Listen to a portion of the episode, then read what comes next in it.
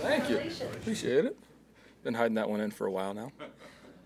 What was it like when she broke the news to you? Um, I was in shock. Uh, to be completely honest, it was during training camp. Um, I had sent her a picture outside of our hotel. There was a Golden Doodle Puppies sign with the number on it, and I sent her a screenshot of that.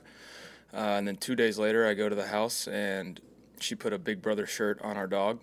So I started looking around for a puppy, not seeing the ultrasound and the positive uh, pregnancy test right in front of me. So, um, yeah, I was in the doghouse for a little bit on that one, uh, but it was, you know, just complete shock. Uh, but so blessed, obviously. You know, it's it's much more to, to life than just football. So it's it's one of those things that we're extremely happy about. You're going to be a girl dad. I know, girl dad, um, be wrapped around her finger, just completely screwed. When you look at uh, this game, it's going to feature two of the absolute best safeties in in the game, right? Winfield, that's Yep. your team, obviously, but but what Bates has been able to do in his first season in Atlanta, can you just Yeah. speak to that? How dangerous he is, you got to kind of avoid him. Yeah, he's. Uh, I know I mentioned this the first time we came around. I've played him a bunch of times when he was in Cincinnati. Um, extremely smart player, obviously athletic, but uh, extremely smart. Knows how to pattern read. Knows uh, knows how to get everybody else lined up, and, and just always seems to be around the ball, making plays on it. So he's he's one of those guys you got to know where he's at all times. Um, when you're going through your progression, he's going to be reading your eyes. So uh, have to be smart when you're you're moving through the field. You look at this as the game of the year for you guys because of the impact it can have on, on obviously your chances. Yeah. Yeah, I mean, uh, I've said it, but the, the one game at a time mentality, they're obviously leading the division, so it's divisional games are already important, but obviously where we're at right now, extremely important for us, and just got to be singular focus on any way we can beat the Falcons. Got to got to find a way. What's changed for you and what's changed for this team since the last time you faced them? Um, yeah, we're definitely just a, a lot better on offense, looking at it detailed wise, and just the understanding of everybody knowing what exactly we're trying to get accomplished. So, um, yeah, the, the first game was a little hard to watch film wise, just going back through it and seeing the improvements that we've had. So, uh, but th- they presented the different issues for us that we had to learn from. Uh, some blitz package issues, and uh, they, they were, I mean, they held us, uh, you know, to a pretty low score. So, got to go in and improve, learn off of the that game plan, but also, you know them not having Grady Jarrett's a little different. They've had Street come in and play really well for him. So we're, we're both different uh, to a certain extent. And so just got to look at the new tape and, and grow and learn from there. You know, in that Falcons game, Mike went through you guys with a touchdown, almost had 100 yards. He's, he's just been so consistent wearing Yeah. that Superman paper every week for you. But is this the game where you're going to have to find another superhero on offense to, to come alongside Mike and have another Yeah. great type performance? Um, yeah, this is one of those games that you know. Obviously, he's been he's been the main guy for us. So uh, everybody's got to be ready. Everybody's got to be ready to step up. Not not to you know harp on your question. No, nobody needs to be a superhero, but just do your job consistently. And I think that's one thing that we can look back at the tape from the first Atlanta game is everybody do your job consistently, and good things will happen, and, and the rest will take care of itself.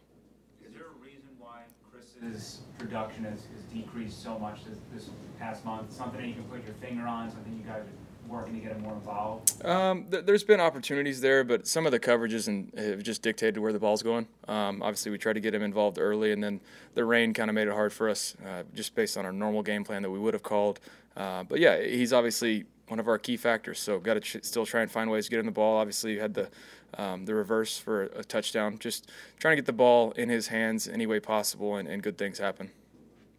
Red zone defense might be what they do best in Atlanta. They Yeah. held you guys in check the first game. Is there something they do in, in the red zone that makes them especially tough to, to get the scores? on? Their front and their linebackers make it extremely hard to run the ball just all over the field. But then especially down there, um, they're just stout up front. They- know how to stop the run. They don't have to bring in extra guys into the box to do that. So we have to be good on our targets in the run game, and then in the pass game, just finding completions, getting the extra yardage, just get- getting upfield immediately, and, just trying to find ways to end up in the end zone. So for us, it's a good challenge, and it's something that we need to take the next step on. You've had like nine huge chunk plays in the passing game, over 40, 40 yards or tied for the most in the NFL with, you know, San Francisco into it.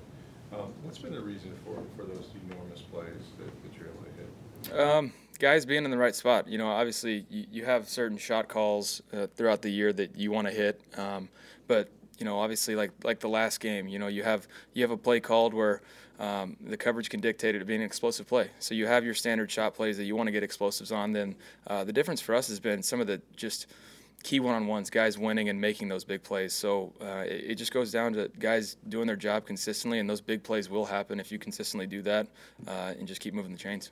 Mike doesn't get a lot of this, but when you see him uh, getting man single coverage, does the green light go on? Yeah. And are you surprised that he gets that? Um, yes and no, because I mean, if you're if you're going to sit there and double team him all game, the ball's going to go everywhere else. But um, teams are going to roll the dice and, take a chance, especially a team like this. They have good corners, so they, they trust those guys. They they want to have them in man match coverages and and trust those guys to carry them down the field. So, uh, but yeah, when it's one on one with Mike, you're going to take your chances. You're, you're as a quarterback, um, you're, you're going to want to put the ball in his hands.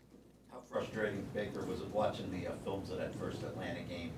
Uh, The opportunities that you had with the fumbles Yeah. uh, from Ridder, and, um, and you end up scoring 13 points. Yeah, really frustrating. Uh, obviously, that's it's been a you know the steady growth of this offense. Um, that was an early game, so just watching that, it, it seems like a different team now uh, from where we're at. And uh, just, like I said earlier, just learning from those mistakes, guys understanding the concepts completely, and, and knowing the little details and things that re- truly make a difference when you're playing a competitive team like that. When you go back and watch film, have you seen Cody Mauch really bring that physicality over this last part of this season as Yeah. opposed to what he was doing earlier? Yeah, I think I mentioned it to you guys after that San Fran game. You really saw him improve uh, during that game against, uh, you know, obviously a great challenge. So he, he's continually made that step, and that's something you look for as as a rookie. You, you know, you're finding your way, and then sometimes the light will turn on, and then you can just build on that. And, and so he's he's done that consistently, and so um, yeah, we, we ask a lot of those guys up front, but Cody's continually improving, and, and we're really happy about that. He can take a punch too. he can take a punch. I'm not sure he deserved it, but uh, he, yeah, he took it. He wore it. Didn't knock another tooth out though. How long were you in the doghouse for that? Not long. Got out quickly. Um, I got over the no puppy thing pretty quick though. The reality set in. Yeah. Would that be another goal? oh, for me, yes. For Emily, no, no. That- Too much running around the house. Your history of, of playing teams a second time, do you feel like it's it's a little bit easier facing a team that you've seen before? Is it maybe a little more difficult because both teams know each other more the second time around? There's give and take. Um, you can learn from some of the looks and disguises that teams will do, but there's obviously adjustments that they can make, new wrinkles that they might throw in to make it look like something they presented the first time around. So um, it, there's always, like I said, give and take. So you, you, you learn different looks, you come to expect it, and then um, just trying to react to whatever new wrinkle they're going to have in. But uh, yeah, for knowing defensive backs, it, it's definitely a, a, one of those things. You can look at the film, see how the guys are playing, see how they're playing our receivers specifically, and, and go based on that. So there's we always look to improve playing a, a team the second time. Baker, what do you think is the biggest help so far in getting this running game going?